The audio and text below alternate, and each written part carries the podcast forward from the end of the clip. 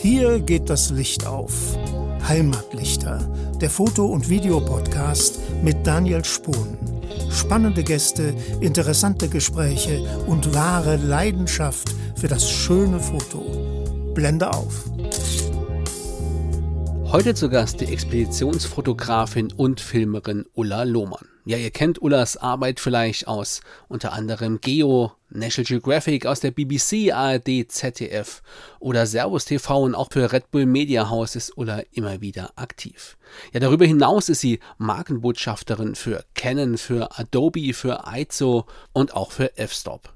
Ullas Weg begann in Enkenbach-Alsenborn bei Kaiserslautern in der Pfalz und ja, was eine Expeditionsfotografin heute unter dem Begriff Heimat versteht, das erklärt sie uns in dieser Folge. Ja, dieses ist die Auftaktfolge zu einer Doppelfolge mit Ulla und hier im ersten Teil, da widmen wir uns vor allem ihrer fotografischen Arbeit, wie man sich immer wieder neu motiviert, auf Expeditionen neue Bildideen entwickelt und wie man für Kooperationspartner dauerhaft interessant bleibt. Ja, und jetzt viel Spaß beim ersten Teil meines Gesprächs mit Ulla Lohmann.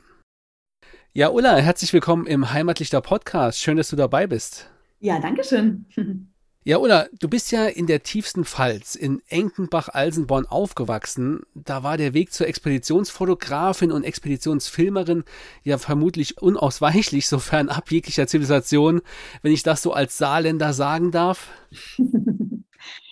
naja, tiefste Pfalz, also ich weiß ja nicht, nein, aber es ist tatsächlich ein ganz, ganz kleines Dorf, wo ich aufgewachsen bin und von klein auf habe ich von großen Reisen geträumt, weil alles, was in dem Dorf war, waren meine Bücher. Als Kind habe ich natürlich immer ganz viel gelesen, weil es einfach nicht so viel da gab. Es gab ein Schwimmbad, es gab eine tolle Gemeinschaft, es gab einen Turnverein, aber das war's. Und deswegen war ich tatsächlich immer mit meinen Büchern in meiner eigenen Welt der Fantasie und habe Reisebücher gelesen oder Jules Verne und habe von ganz großen Abenteuern geträumt. Ja, das kann ich sehr gut nachvollziehen. Wir sind ja fast Nachbarn. Ich wohne ja direkt an der Grenze zur Pfalz. Aber man kann sich, oder beziehungsweise unsere Hörer könnten sich ja schon fragen, was hat eine Expeditionsfotografin in einem Podcast über Heimat zu suchen? Ja, was bedeutet Heimat für dich eigentlich? Wie definierst du diesen Begriff für dich? Heimat, zum einen ist wirklich die Pfalz auch für mich der Ort, wo ich geboren bin, wo ich aufgewachsen bin, wo ich auch Freunde und meine Familie habe.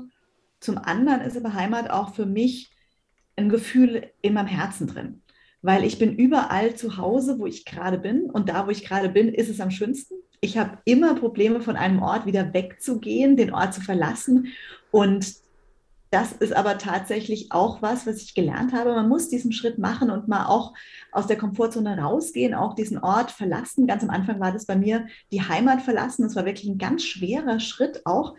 Der erste Schritt ist immer der schwerste, wie gesagt. Aber dieses Gefühl, Heimat bei sich dabei zu haben, das ist mir ganz wichtig. Und seitdem ich auch mit meiner Familie reise, ist es wirklich so, dass ich quasi immer an dem Ort, wo ich bin, zu Hause bin. Ja, das ist natürlich super. Und gerade wenn man so viel unterwegs ist, glaube ich, auch ein ganz essentieller Schritt, den man da mit sich vereinbart. In Papua-Neuguinea hast du ja sehr viel Zeit verbracht und dort ja auch quasi ja so eine Art zweite Familie gefunden. Ist Heimat für dich also immer auch irgendwie mit den Menschen verbunden und dass du dir da auch eine gewisse Zeit nimmst, um diese Menschen intensiv kennenzulernen und ist Heimat deswegen auch ja an einen gewissen Zeitraum geknüpft, den du einfach in dieser Heimat verbringen musst? Oder kennst du auch das Gefühl, irgendwo zum allerersten Mal hinzukommen und direkt irgendwie zu denken, irgendwie fühle ich mich hier heimisch und angekommen? Es ist wirklich so, dass Heimat auch ganz tief in einem drin ist. Das ist mit Menschen verknüpft, das ist mit Orten verknüpft, das ist mit einer Landschaft verknüpft, das ist manchmal ganz komisch, wo ich mich zu Hause fühle. Das kann an einem Ort sein, wo ich lange und oft war, weil mir die Menschen ans Herz gewachsen sind, wie in Papua-Neuguinea, was du gesagt hast.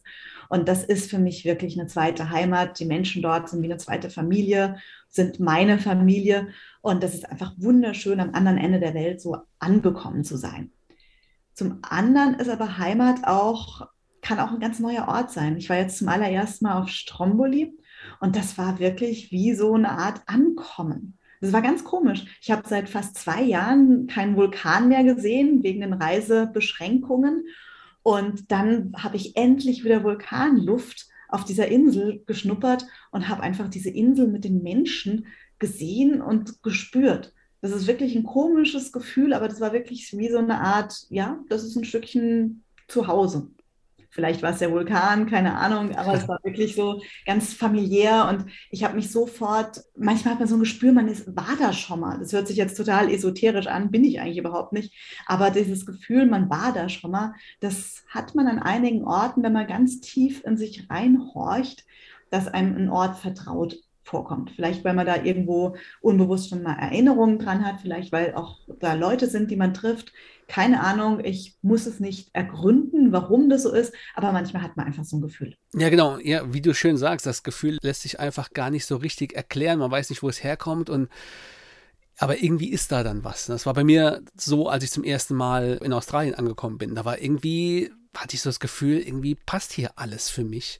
Das ist ganz merkwürdig ja, ich sag mal, Expedition und Abenteuer, das ist ja oft, äh, ja, fast schon untrennbar miteinander verbunden. Auch wenn ja eigentlich eine wirklich gelungene Expedition hoffentlich wenig abenteuerlich verläuft, sondern perfekt durchgeplant ist und ohne Risiken abläuft, ja. Aber was macht ein Abenteuer für dich trotzdem aus und was reizt dich daran und vielleicht auch an diesem Begriff? Naja, ich musste erstmal zurückgehen zu dem geplanten Abenteuer, der geplanten Expedition man kann nur planen, dass man Platz für das Ungeplante lässt. ja. In Papua Neuguinea gibt es den Slogan Expect the Unexpected. Erwartet das Unerwartete. Genauso ist es. Man muss einfach Platz in der Planung lassen, dass man das Unplanbare mit einrechnet, weil das kommt immer. Also man kann keine Expedition genau durchplanen, das geht nicht. Für mich ist ein Abenteuer auch ein Schritt dieses Ungeplante, sich einfach auch treiben lassen und mal zu gucken, was passiert.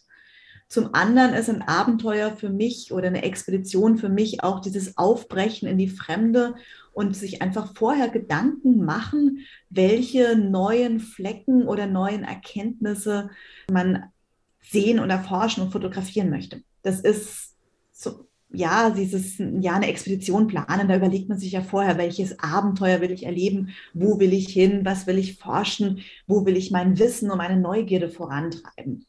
Und deswegen ist eigentlich eine Expedition eine Art geplantes Abenteuer, wenn man so sagen kann, wo man sich vorher Gedanken drüber macht. Und ein Abenteuer ist ganz oft was, in das man einfach ungeplant reinschlittert.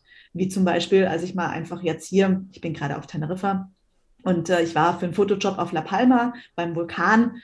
Für Sternmagazin habe ich dort fotografiert und dann bin ich von La Palma nach Teneriffa rübergeflogen und Anstatt ein Mietauto zu nehmen, wie das ja üblich ist, wollte ich zu meiner Unterkunft einfach mit dem öffentlichen Bus kommen. Habe ich gedacht, komm, mache ich mal. Ich habe schon so lange keinen Bus mehr genommen, hatte mein ganzes Fotozeug, musste nachts, abends einen öffentlichen Bus nehmen, war irgendwie vier Stunden unterwegs, habe total lustige Leute kennengelernt, habe mich ein bisschen auch gefürchtet, so nachts alleine ist gar nicht meins. Aber es war tatsächlich ein sehr ungeplantes Abenteuer. Hatte mit einer Expedition nichts zu tun, aber ich fand es trotzdem lustig. Ja, die, die, die Dimension des Abenteuers, die ist ja wirklich skalierbar. Ja? Es kann ein Mikroabenteuer Abenteuer sein, von einer kleinen Anreise bis zu eben am anderen Ende der Welt in echtes Abenteuer zu erleben. Aber dieser Begriff Abenteuer, der gerade so in der Außenkommunikation, der zieht ja auch schnell Aufmerksamkeit an.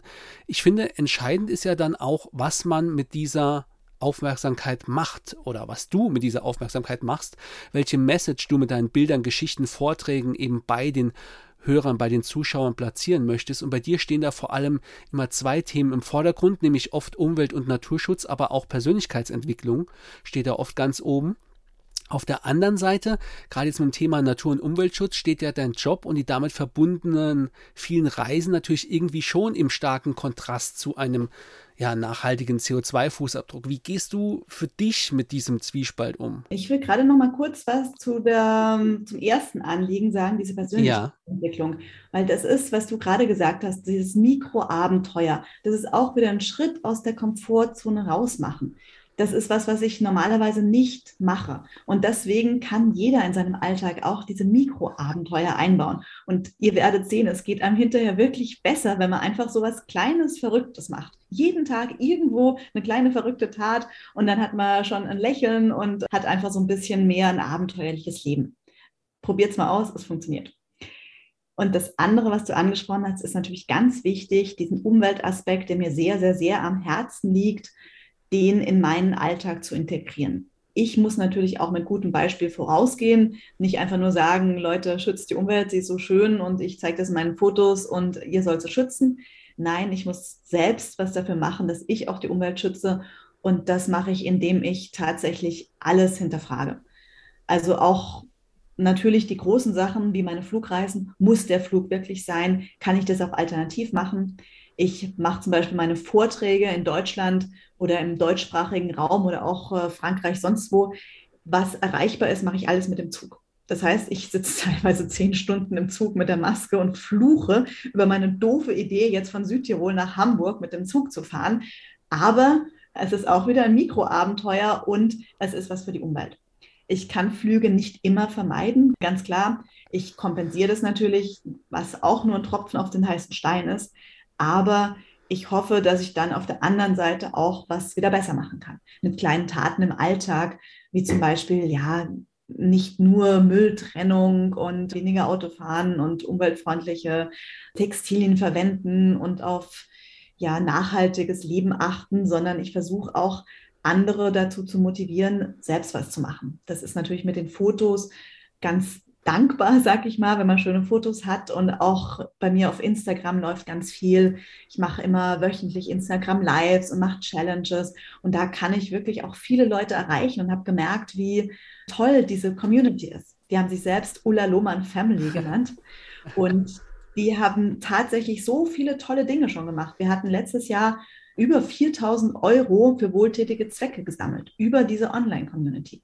Die haben alle Müll eingesammelt, die haben alle tolle Fotos gemacht, die haben alle Wohltätigkeitsorganisationen als Fotografen unterstützt. Also das ist wirklich unglaublich, was da auch draus sich entwickeln kann, wenn man diese Botschaft in seinen Fotos und in seinem Leben auch verpackt. Ja, das ist ja wirklich super. Und ich finde, es zeigt auch ganz schön, dass man zum einen an wirklich den großen Projekten arbeiten kann. Auf der anderen Seite geht es aber auch um diese Veränderung im Alltag, wo jeder persönlich anfangen kann, wo es natürlich auch bedeutet, ein Stück weit ja seinen Komfortraum zu verlassen und zu sagen, okay, ich fliege oder fahre jetzt nicht überall selbst hin, ich nutze öffentliche Verkehrsmittel und das Leben wird dann zwar vielleicht ein bisschen auf den ersten Blick komplizierter und ich muss mehr Zeit investieren, aber letzten Endes investiere ich die Zeit ja für eine gute Sache, wenn ich da voll dahinter stehe. Na klar. Nee, genau. das ist genau. auch ganz wichtig. Man investiert es auch ein bisschen in dieses Abenteuer. Ein Abenteuer kostet mal Zeit wenn man drinnen steckt, ist es vielleicht nicht unbedingt lustig, man flucht, aber hinterher ist es dann doch wieder. Genau, schön. im Nachhinein kann man ja alles so wunderschön verklären, ja, da passt das dann doch wieder ganz gut. Ja, Ulla, du hast ja, ja über die Jahre dir viele namhafte Kooperationspartner und auch Auftragsgeber erarbeitet. Wenn ich nur ein paar wenige aufzählen darf, Geo, National Geographic, BBC, ARD, du arbeitest für Canon, Adobe, Aizo mit all deiner Erfahrung aus diesem Bereich, diesen Kooperationen, was würdest du sagen, ist dabei das Wichtigste gewesen oder vor allem wichtig gewesen? Ist es ja das, dein fotografisches Können, deine Persönlichkeit, dein Charakter oder auch einfach viel Glück? Ich glaube, es ist Beharrlichkeit, Authentizität und gute Arbeit. Beharrlichkeit, dass man einfach dran bleibt, dass man sozusagen sich nicht abwimmeln lässt und den Sponsor für sich gewinnt und dann eben auch ständig da auch im Gespräch bleiben möchte und bleibt. Dann, dass man authentisch ist. Also ich bin sozusagen ich. Mich kriegt man nicht anders. Ja. Das ist auch in meinen Medienauftritten so. Ich verstelle mich da nicht. Ich habe nicht irgendwie tausend Tonnen Schminke, bin im Kleidchen, sondern ich bin halt dreckig im Matsch und mache meine Arbeit. Und das schätzen die Leute. Dass ich einfach auch zum Beispiel einen Werbeauftrag mal ablehne, weil ich nicht Pixel manipulieren möchte, sondern weil ich einfach auch mit meiner Fotografie ehrlich bleiben möchte. Das gehört da auch dazu. Das ist zwar finanziell manchmal nicht so einfach, aber ich will auch bei meiner Arbeit meinem Stil treu bleiben. Und das andere ist, dass man auch mit neuen Ideen immer kommt, dass das immer wieder für die Sponsoren interessant ist, dass sie wissen, dass sie sich auf mich verlassen können, dass ich immer neue Ideen habe. Die brauchen die Ideen. Das ist nicht so, dass die sagen, guck mal, Ulla, mach uns mal das, sondern ich gehe hin und sage, schaut mal, wäre das nicht was für euch? Und dass sie dann wissen, dass ich die Arbeit umsetze, dass ich es auch durchziehen kann und gute Qualität abliefere. Das ist ganz wichtig, dass man sozusagen nicht nur einen Sponsor für sich gewinnt, nicht nur im Gespräch bleibt, sondern eben auch immer konstant gute Arbeit abliefert und zumindest, dass die Leute einfach ganz genau wissen, dass man das Allerbeste tut, was man tun kann und immer diesen extra Schritt gehen. Der extra Schritt ist ganz wichtig. Ich habe ja schon gesagt, der erste Schritt ist der schwerste. Der extra Schritt ist auch immer sehr schwer, dass man immer noch mal um die nächste Ecke geht, dass man immer noch mal ein paar Minuten länger wartet als alle anderen. Vielleicht wird das Licht ja doch noch mal besser, aber es wird immer belohnt, wenn man mehr aufwendet, als eigentlich nötig ist. Ja, das, das auf jeden Fall. Das finde ich auch echt ganz wichtig, dass man sich nicht für irgendeine Kooperation verbiegt, sondern letzten Endes langfristig muss man einfach bei sich selbst bleiben. Aber hast du da nicht auch hin und wieder das Problem, dass, sage ich mal, ja, das Ausleben deiner eigenen Kreativität mit dem ja, Erfolgsdruck und vielleicht auch Deadlines doch in Konflikt kommt? Oder kannst du auch unter Druck sehr gut kreativ neue Ideen entwickeln und vorwärts kommen? Also ich sage mal, für die neuen Ideen habe ich keinen Druck, weil die Ideen sind immer da. Also ich habe am Tag so viele Ideen, da reicht äh, die Speicherplatte vom, Fest, äh, vom Laptop gar nicht für meine ganzen Ideen. Was ich davon umsetze, das ist nach reiflicher Überlegung. Also ich habe ganz, ganz viele Ideen, aber dann überlege ich natürlich sehr analysierend und sehr überlegt, was von diesen Ideen sich umsetzen lässt, was dann auch für Projekte, für Sponsoren interessant wäre und gehe dann nur solche Projekte an, wo ich A, total Lust drauf habe, B, wo ich auch weiß, dass es was für die Sponsoren ist und C, wo ich weiß, dass es auch hinterher was für meine Community ist. Ich mache das nicht für die Sponsoren, ich mache das für mich und für die Menschen, die ich gerne mag, die mir folgen auf Instagram und für die Fotografen, denen ich auch was mitgeben kann. Also ich gucke immer, dass für die auch was dabei rauskommt. Und dann entscheide ich mich, ein Projekt durchzuziehen. Und so geht mir tatsächlich keine Kreativität verloren. Ich habe auch nicht diesen Druck, weil ich mir den vorher vom Leib halte. Also ich tue das, ja, ich weiß nicht, es wirkt so, als würde ich eigentlich sehr chaotisch in den Tag reinleben und einfach das machen, auf was ich Lust habe. Aber in Wirklichkeit ist es so, dass ich schon relativ genau schaue, was macht Sinn und worauf habe ich Lust. Der Spaßfaktor steht bei mir natürlich immer ganz oben. Also ich habe unglaublich viel Geduld und unglaublich viel Lust, den ganzen lieben langen Tag, am besten noch die ganzen Nächte und einfach die ganze Zeit am Vulkan zu verbringen. Aber ich habe jetzt nicht wirklich Lust, mich in ein Studio zu setzen und mit dem Licht das genau auszufriemeln, um irgendwelche Essensaufnahmen im Detail zu machen. Das ist nicht meine Art der Fotografie. Ja. Da will ich nicht hin. Ich bin draußen unterwegs und da habe ich einfach auch ganz, ganz viel Geduld und das macht mir einfach unglaublich Spaß. Und so entscheide ich, welches Projekt ich mache. Und dann hat man nicht so diesen Druck, weil man vorher überlegt, macht mir das Spaß? Und wenn es Spaß macht, dann lässt man sich nicht stressen. Das Ergebnis wird immer stimmen, wenn einem die Arbeit Spaß macht, weil man dann immer mehr als sein Bestes gibt. Ja, super. Auf deiner Homepage ulalohmann.com, da findet man ja auch an einigen Stellen so dein Slogan oder dein Lebensmotto Don't Dream It, Do It. Deine Antwort zeigt ja aber auch ganz schön, dass das ja nicht bedeutet, einfach so in den Tag hineinleben und sagen, ach, ich habe jetzt da drauf Bock oder da drauf, ich mach's einfach, sondern es steckt natürlich auch schon eine gewisse rationale Überlegung dahinter, okay, welche Projekte kann ich wem anbieten, was macht auch mir Spaß, wie kann ich das umsetzen, wie kann ich das auch nach außen verkaufen, um dann wirklich sich genau diese Projekte auszusuchen. Und klar, wenn Spaß bei der Arbeit ist, dann spürt man keinen Druck. Ne? Dann ist es egal, wie oft man für das eine Foto wieder rausgeht und wieder rausgeht. Aber das bringt mich gerade zu so dem nächsten Thema, denn als Expeditionsfotografin brauchst du ja wirklich diese Ausdauer, diese Leidensfähigkeit und das meiste, was du dir vielleicht vornimmst an Bildern oder auch an Videosequenzen, das klappt vermutlich nicht auf Anhieb und du musst immer wieder und beharrlich dein Ziel verfolgen, deine Fotoidee letzten Endes verfolgen.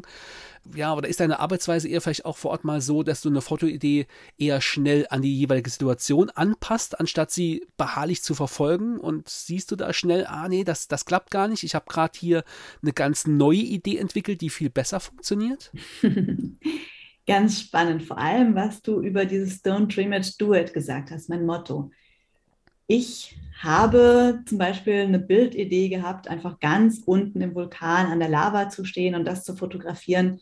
Die habe ich über zehn Jahre mit mir rumgeschleppt. Ich habe deswegen, weil ich meinen Traum von diesem Bild verwirklichen wollte, habe ich mit dem Klettern angefangen. Ich habe über Vulkane, habe ich ein Studium in Australien gemacht. Ich habe die einheimischen Sprache gelernt. Ich habe Vulkanreisen für Fotobegeistert ins Leben gerufen. Und ich bin immer wieder nach Vanuatu zu meinem Vulkan gefahren, wo ich runter wollte, um diesen Vulkan kennenzulernen.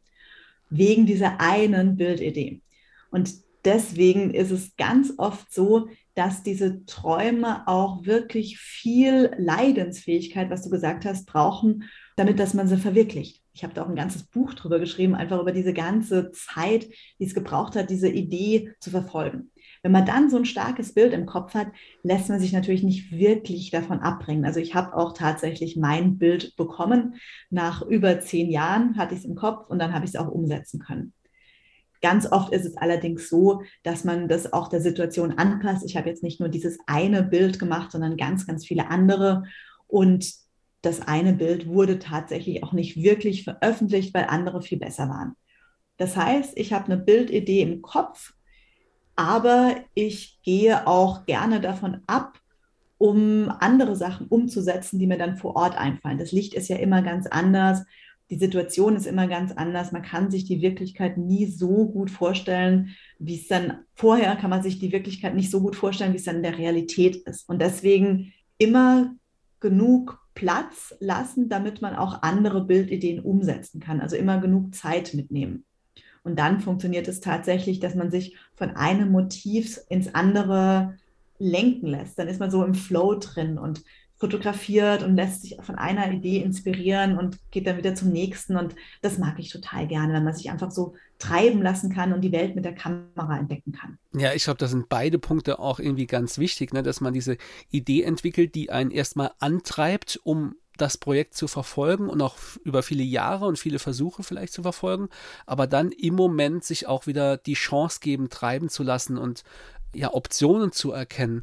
Was mich noch interessieren würde, ist bei der Entwicklung von einer bestimmten Bildidee, lässt du dich da auch von anderen Fotografen inspirieren oder blockiert dich das eher so ein bisschen, wenn du weißt, ah, so ein ähnliches Bild gibt es schon oder sowas in die Richtung möchte ich auch gern machen? Wie ist das bei dir?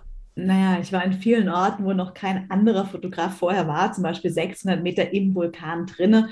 Da konnte ich mich nicht so wirklich von anderen inspirieren. Ja. Da war noch keiner dort. Also das ist dann natürlich außen vor.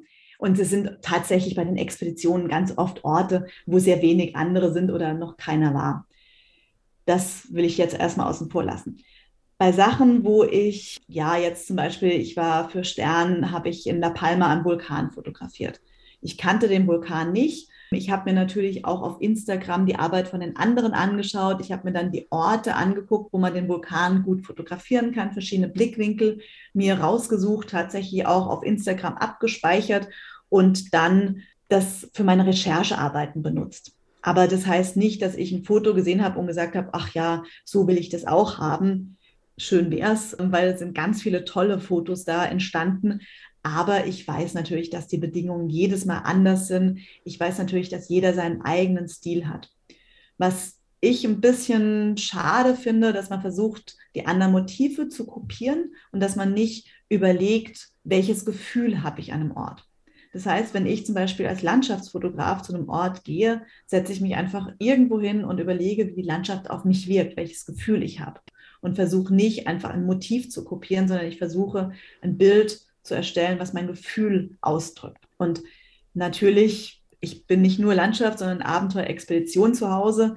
Da kommen auch die Menschen ins Spiel und jeder Mensch ist ganz anders und jedes Porträt über Menschen, jede Geschichte über Menschen ist ganz anders. Und deswegen kann ich da nicht wirklich irgendwelche anderen Sachen kopieren, weil jeder Mensch ganz einzigartig ist. Ja, das kann ich sehr gut nachvollziehen. Ich finde, es gibt ja diese ja, diese Postkartenmotivlandschaften, ja, wo vielleicht auch aus, aus rein rationaler Überlegungen, ja klar, wenn ich die Kamera hier hinstelle mit der Brennweite, dann funktioniert die Blickführung super und das Bild ist harmonisch aufgebaut und alles ist gut. Aber die Frage ist ja immer, ist das auch das, was das Bild dann zeigt, ist es das, was die Landschaft in mir auslöst, was ich hier so besonders und schön finde? Oder ist es dann eben ein Bild, wo ich beliebig nur das Wasserzeichen und vielleicht die Wolkenformation am Himmel austauschen kann? Oder ist es das, mit dem mich die Landschaft selbst irgendwie berührt? Aber ich finde, auf deinen Expeditionen, da erlebst du ja ohnehin oft einzigartige und besondere Momente. Und wenn man so ein Moment ist, ich kenne das so ein bisschen von mir selbst, dass ich dann als Fotograf eine einmalige Situation vor mir habe und denke, oh, die kommt vielleicht so nie wieder. Und da bin ich oft ja so mit meiner Kamera und dem Sucher beschäftigt, dass ich diesen Moment nur durch den Sucher kenne und auch im Nachgang diese Erinnerung nur in meinen Bildern erleben kann. Also irgendwie steht die Kamera teilweise dann auch zwischen mir und dem wahren Erleben dieses, ja, dieses Ereignis. Das wurde zwar in den letzten Jahren deutlich besser, aber wie ist das bei dir und hast du da vielleicht auch einen Trick, wie man in solchen Momenten eben im Jetzt und Hier ist und nicht nur durch die Kamera gefiltert einen Moment erlebt? Ich versuche immer mein Gefühl zu fotografieren. Und dazu muss ich das zuerst fühlen und dazu lege ich immer die Kamera auch zur Seite. Das ist wichtig, dass man einfach auch mal die Kamera zur Seite legt. Und deswegen ist mein Tipp, wenn man irgendwo ganz neu an einem Ort ist, will man natürlich immer alles fotografieren. Kein Problem, macht es einfach, fotografiert alles, was ihr seht. Aber wenn ihr dann sozusagen euch müde fotografiert habt, dann geht einfach hin und legt die Kamera weg, nimmt euch mindestens fünf Minuten, wo ihr euch ruhig in irgendeine Ecke setzt, wo ihr einfach die Natur wirken lässt.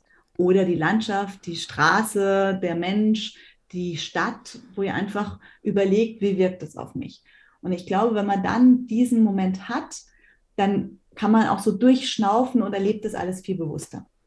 Mir geht es allerdings hinterher so, wenn ich meine Bilder anschaue, dass ich dann einfach sage, boah, was habe ich denn für tolle Sachen erlebt?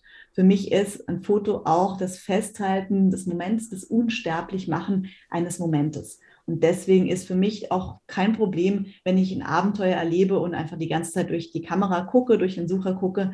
Wenn ich ab und an die Kamera auch mal weglege, ist gut.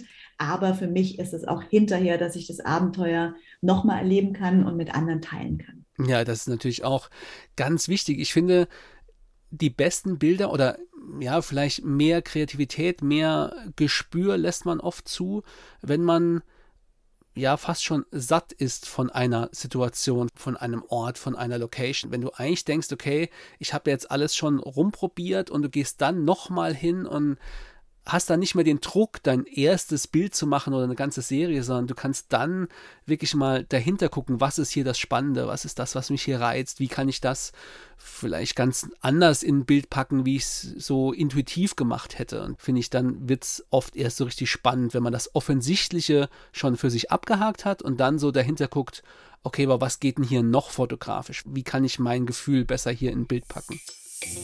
Das war der erste Teil mit Ulla Lohmann. Ja, und beim nächsten Mal erklären wir dann, was fotojournalistisches Arbeiten bedeutet und wir tauchen tiefer ein in die Filmerei.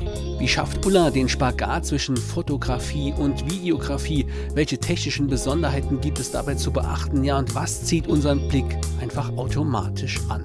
Außerdem geht es um ein Projekt, was Ulla mitten in der Corona-Pandemie mit ihrer Community gestartet hat. Dazu und noch zu vielem anderen mehr dann in der nächsten Folge. Und damit du diese wie auch keine weitere Folge des Heimatlichter Podcasts mehr verpasst, abonniere am besten gleich unseren Kanal. Sei auch beim nächsten Mal wieder dabei.